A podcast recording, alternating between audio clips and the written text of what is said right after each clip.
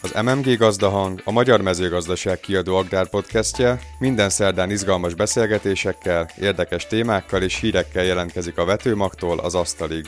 Állattenyésztés, kertészet, növénytermesztés, agrárgazdaság, élelmiszeripar minden terítékre kerül. Holló Mátyás hivatása jutenyésztő. Szerencsés embernek tartja magát, mert megél a szenvedélyéből. Tenyész állatai híresek hazánkban és a határon túl is. Nincs olyan tenyészszemle, melyet állataival ne nyerne meg. Holló Bettina, Mátyás lánya, a Corvinus Egyetemen tanul vidékfejlesztési agrármérnök szakon. A két szakemberrel Halmos B. Ágnes, a Kistermelők lapja főszerkesztője beszélget a kiállítások sajátos hangulatáról, a jutenyésztés hazai helyzetéről, nehézségeiről és ígéretes jövőjéről.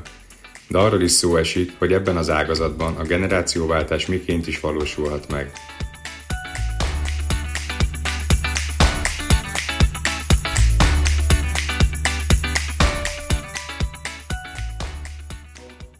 Magyar Mezőgazdaság kiadó nevében szeretettel köszöntöm Önöket, és szeretettel köszöntöm a stúdiónkban Holló Bettinát és Holló Mátyást, akiket azért hívtunk meg, mert egyrészt Mátyást mint jutenyésztőt talán a jutenyésztőknek nem kell bemutatni, de a szélesebb nagy közönségnek is érdemes megismernie őt.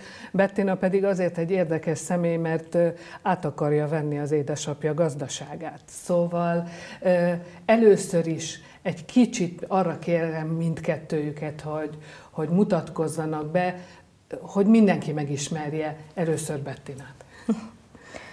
Én is üdvözlök mindenkit. Én, ugye, mint említettek, Holló Bettina vagyok, és én a Corvinus Egyetemen vidékfejlesztési agrármérnök szakon tanulok. Ez alapvetően inkább ilyen agrárgazdasági irányvonalat képvisel, de talán a gyakorlatban magát az agráros részét jobban meg tudom ismerni otthon, mikor besegítek. Így igazából szerintem jól kiegészíti egymást a szakommal. Mátyás? Én Holló Mátyás vagyok, a mellettem ülő kicsi lányom édesapja. Van még, van még két másik gyermekem is, Bianca és Mátyás fiam. Házasságban élek már 27 éve, és gyűjtenyésztéssel foglalkozom. Ez nem csak a munkám, hanem úgy gondolom, hogy a hivatásom is. Szerencsés ember vagyok, mert, mert abban a helyzetben vagyok, hogy nem csak, nem csak meg tudok élni a hivatásomból, munkámból, hanem még örömet is okoz. Akkor egy kicsit azt gondolom, hogy, hogy fejtsük már ki ezt a jutenyésztést, már csak azért is, mert az egyik apropója, amiért meghívtuk ide, az, hogy, hogy hát gyakorlatilag nincs olyan tenyészemle, ami, amit ne nyerne meg, ahol ne kapná meg a nagy díjat, mert hogy annyira jók az áll, jó, jó az állománya, amelyik ráadásul ugye nem csak egy fajtából áll. Biztos vagyok benne, hogy ennek a sorozatnak is vége lesz egyszer, mert nagyon-nagyon sok jó tenyésztő van Magyarországon. Elmondhatom, hogy Magyarországon a jutenyésztést magas színvonalon színvonalon végzik a tenyésztők. Véleményem szerint közvetlenül ott vagyunk Európa élbolyába. Talán, talán amiért az én állataim egy kicsit jobbak lehetnek, mint a tenyésztőtársaimé. Nem mindegy, hogy hogy vannak becsomagolva. Nagyon fontos egy kiállításra az állatoknak a felkészítése. Nem mindegy, hogy mikor kezdünk el egy állatot fölkészíteni. Az régen rossz, hogyha kiállítás előtt egy-két héttel kezdjük el az állatot a kiállítás körülményeihez szoktatni, illetve fölkészíteni. Itt már a hónapokkal korábban készülünk a kiállításra.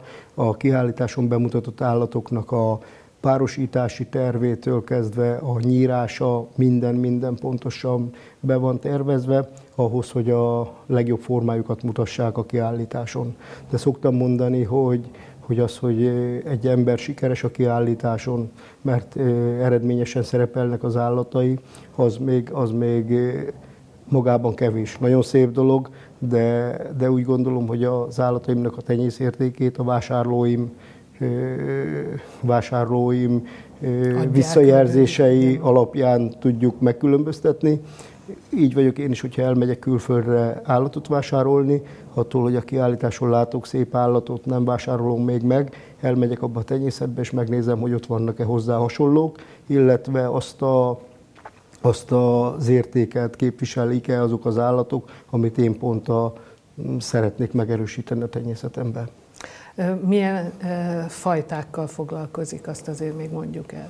Három juhfajtával foglalkozom, magyar merinóval, amelyet 2001 óta tenyésztek, Berisondüserrel, ő 2009-ben került be a tenyésztés tenyészetembe, illetve 2018-tól Ile de France fajtával is foglalkozom.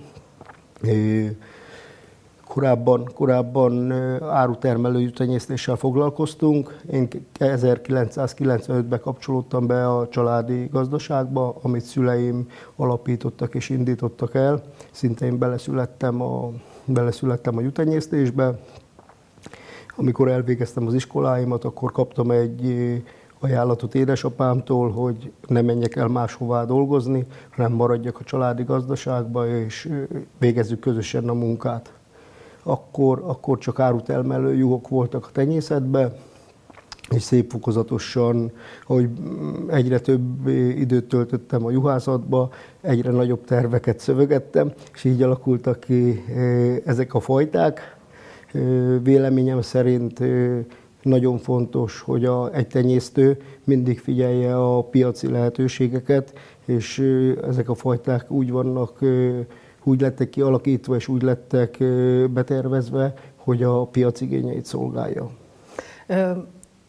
Arról beszéljünk, hogy, hogy ugye a piac igénye az, az alapvetően ugye a hízott báránynak a, a, az igénye, de egy tenyésztő az nem hízott bárányt ad el.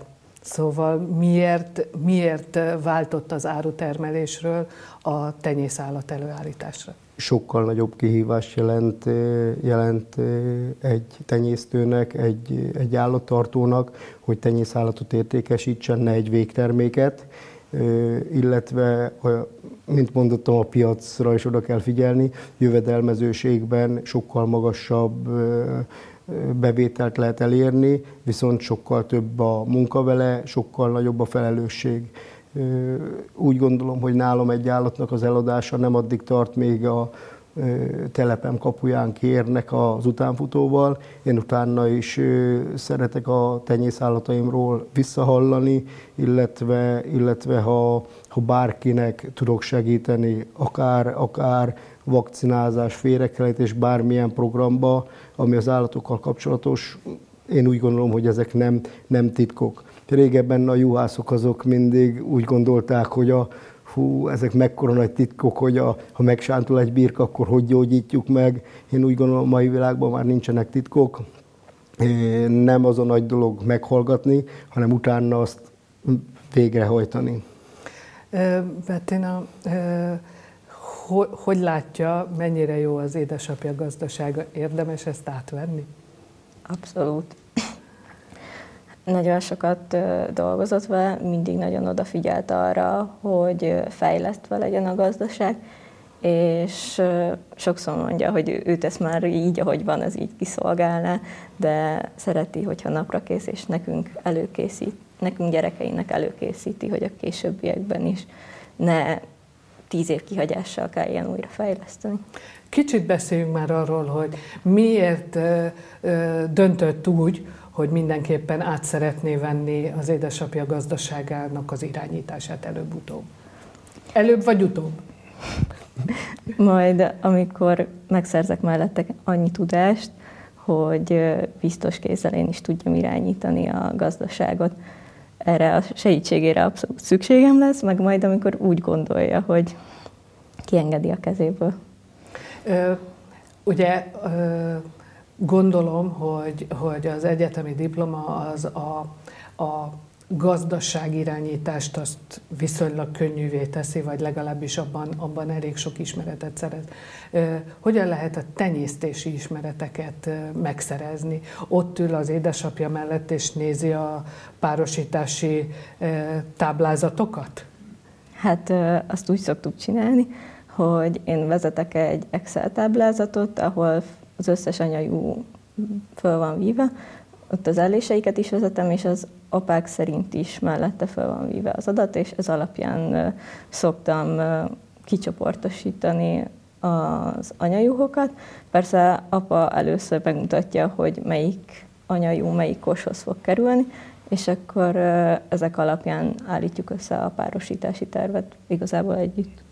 Mennyire, mennyire a párosítás, hogyha már ugye egy kicsit szakmázzunk, a párosításban mennyire számít a gazda szeme, és mennyire számít az állatnak a származása? Párosítási tervet azt régebben is végeztünk. Ugye nagyon nehéz azt mondani, hogy akkor ki a tenyésztő.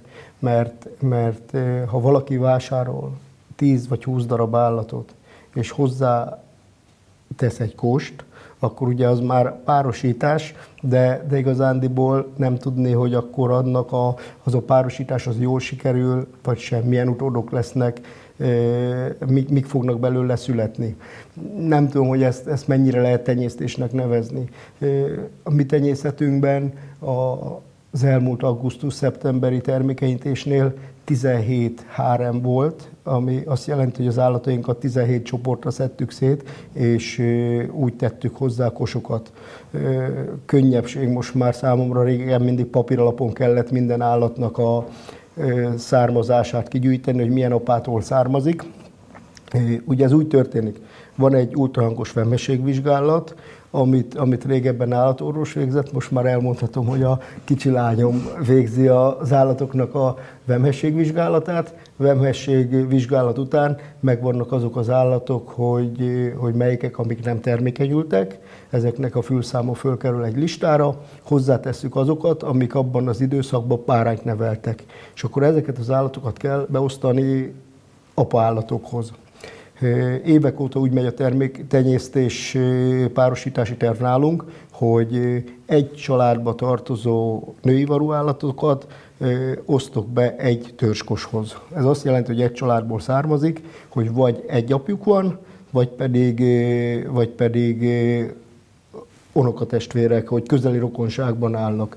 És konkrétan ez ki lett dolgozva már elég, elég hosszú időszakra előre, hogy, hogy mely törzsből származó apa utódait, melyik törzskoshoz, vagy melyik vérvonalhoz fogjuk csoportosítani.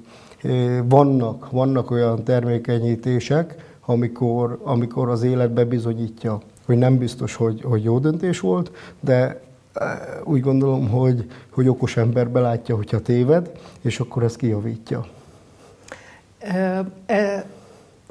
Ez most, most egy ilyen kicsit, kicsit furcsa dolog az, hogy, hogy ezek, ezek így papíron, papíron vannak meg.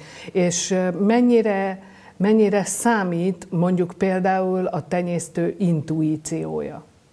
Van-e olyan eset, amikor, amikor mondjuk például euh, édesapád azt mondta, hogy hát igen, papíron ezt a kost kéne ide tenni ezekhez a lányokhoz, de, de talán mégse, hanem inkább a, a testvérét, a, az unoka testvérét.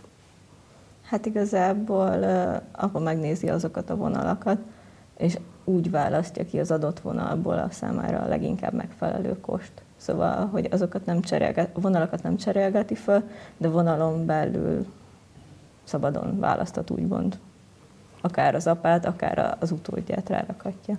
Annyival, annyival egészíteném ezt ki, ugye megvan, megvan uh, Magyar Merinóból 7 vérvonalat tenyésztünk, Berison Düserből 5-öt, Ile France-ból 4-et megvan minden vérvonalnak, hogy melyik az előnyös tulajdonsága. Van olyan vérvonal, amelyik tejtermelésre javító hatású, van olyan, amelyik gyapjúval való benőtségre, szálfinomságra javító hatású, van olyan, amelyik hústermelésre javító hatású, és úgy próbálom ezeket a vonalakat összecsoportosítani, hogy amelyiknek esetleg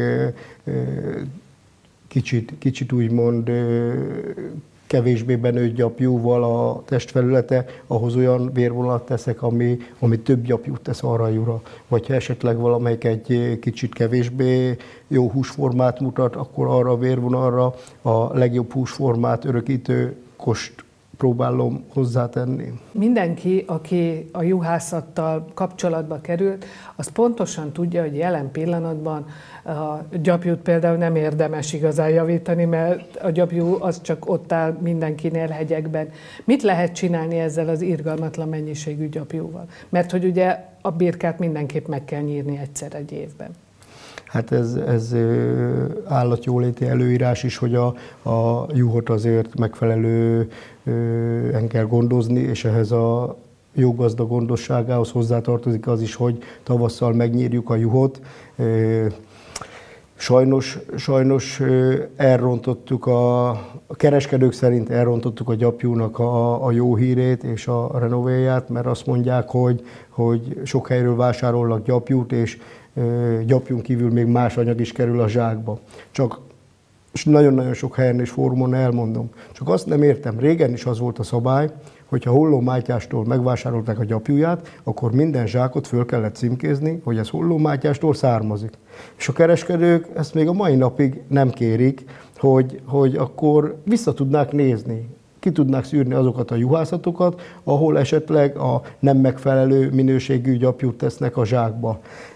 De van ennek persze gazdasági oka is, előtérbe, előtérbe került ugye a világba a bocsánat, inkább úgy mondom, hogy háttérbe szorult a gyapjú ruházatnak a, a hordása, talán azért is, mert egy kicsit drága, és jelen pillanatban nem annak van az időszaka, amikor olyan ruhát vásárolunk, amit 5-10-20 évig esetleg lehet hordani, mert tartós. Jelen pillanatban...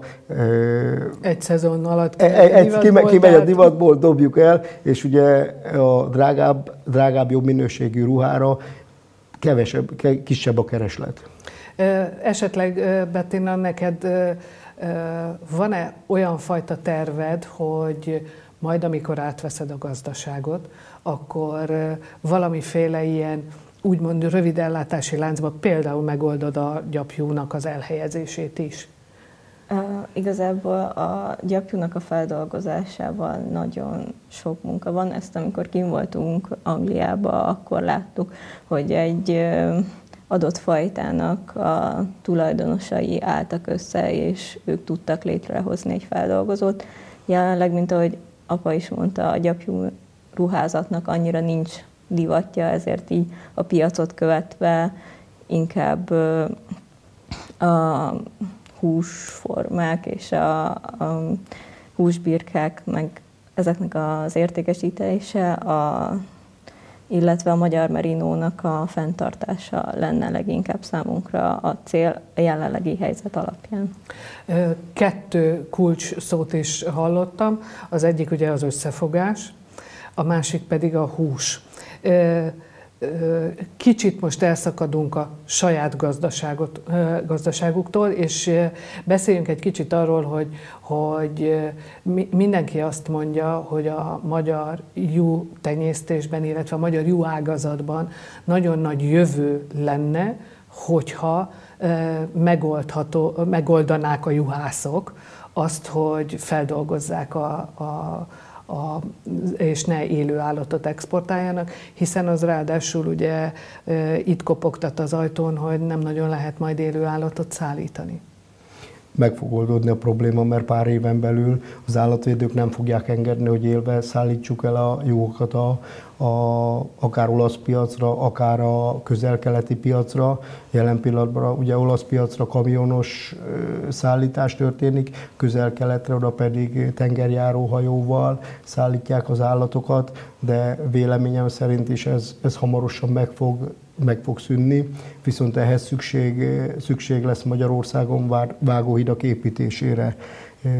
Terbe vannak ezek, csak számomra fölvetődik az a kérdés, hogy, hogy a vágott testet esetleg az olasz piacra mennyire tudjuk majd eladni, mivel a, az olasz vevőnek is az, a, az az érdeke, hogy ő megveszi úgymond alacsony feldolgozási szinten a mi termékünket, és ő ráteszi a, a vágás után lévő hasznot, a feldolgozás után lévő hasznot.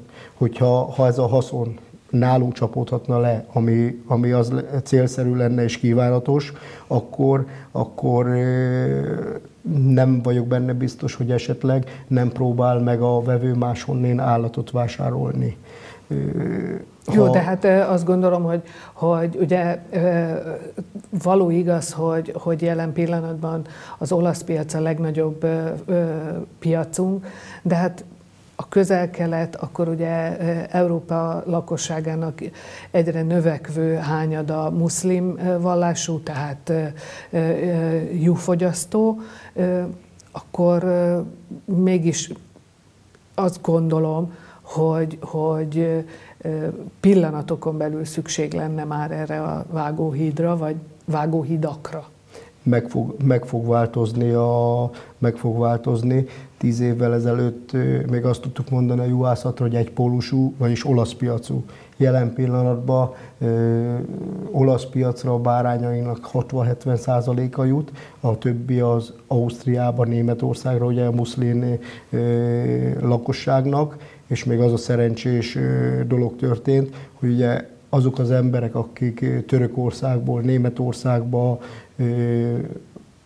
munkavállalóként 20-30 éve bekerültek, most ők egy komoly egzisztenciával rendelkeznek már, és egy fizetőképes kereslet a mi extra minőségű bárányunkra.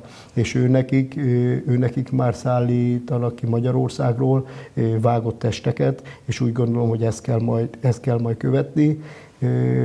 A tervekről kérdezte a gyapjúval kapcsolatban a kicsi lányomat. Gyapjú feldolgozással nincs tervünk, viszont ha, ha tudnánk egy vágópontot létesíteni, a mi területünkön, vagy a mi járásunkba, és esetleg még össze tudnánk fogni 5-10 másik jutartóval, jutenyésztővel, akkor lehetséges, hogy, hogy egy, egy kisebb, kisebb vágóhiddal le tudnánk vágni azokat az állatokat, ami nálunk nem üti meg a tenyésztéshez szükséges szintet, ami úgymond tenyésztésre nem alkalmas, azokat le tudnánk vágni és értékesíteni tudnánk. Magyarországon is érezhetően nőtt a bárányhús iránti kereslet. Éttermes ismerősök panaszkodnak, hogy nagyon nehezen tudnak megfelelő minőségű magyar bárányhúst beszerezni, és, és lenne, lenne rá igény csak ezt megint föl kell építeni, és ehhez szükség van a fiatalos, fiatalos lendületre, új szemléletekre. Mennyire jellemző a szakmában az, hogy vagy a, az év folyamon, hogy, hogy meg lenne ez a fajta a kitörési pontok keresése, és mondjuk ugye mindenki arról beszél, hogy, hogy a hazai termelőknek, mezőgazdasági termelőknek az egyik legfontosabb az lenne, hogy rövid ellátási láncokat hozzanak létre. Mennyire van erre hajlandóság ebben a korosztályban?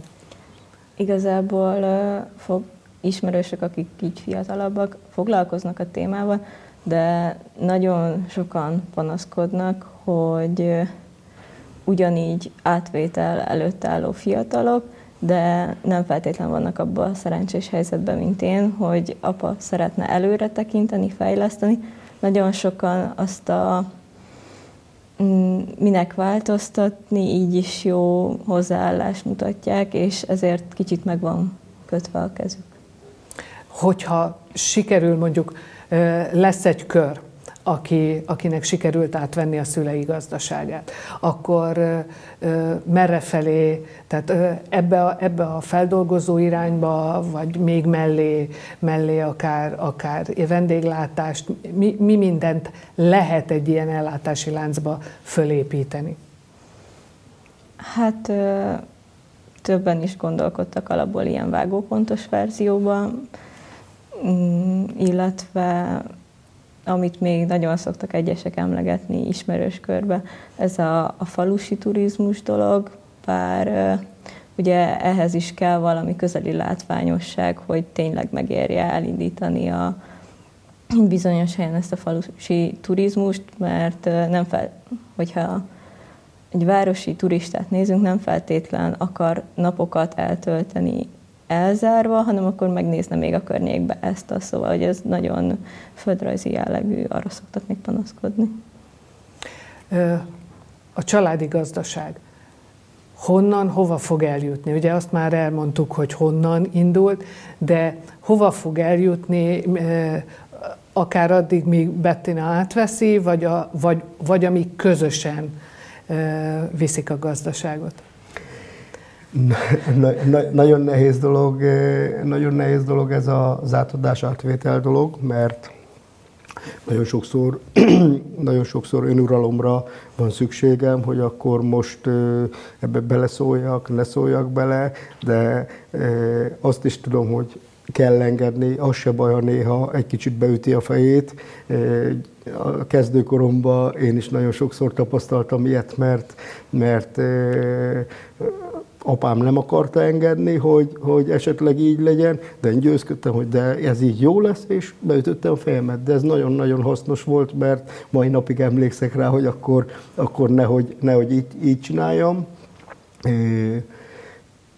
igazándiból a gazdaságnak a, a fejlő, fejlődése, fejlesztése attól is fog függni, hogy esetleg még a kikapcsolódik be ebbe a gazdaságba. Ugye, mint említettem, hogy van három gyermekem, rendelkezünk megfelelő mennyiségű földterülettel is, mert nem csak a juhok vannak, hanem a gazdaság teljes egészében önellátó. Köszönöm szépen, és remélem, hogy pozitív példát tudunk mutatni mindazoknak, akik, akik ilyenfajta gazdaság átadás, átvétel körül vannak éppen. Köszönöm, hogy a vendégeink voltak. Köszönjük a lehetőséget.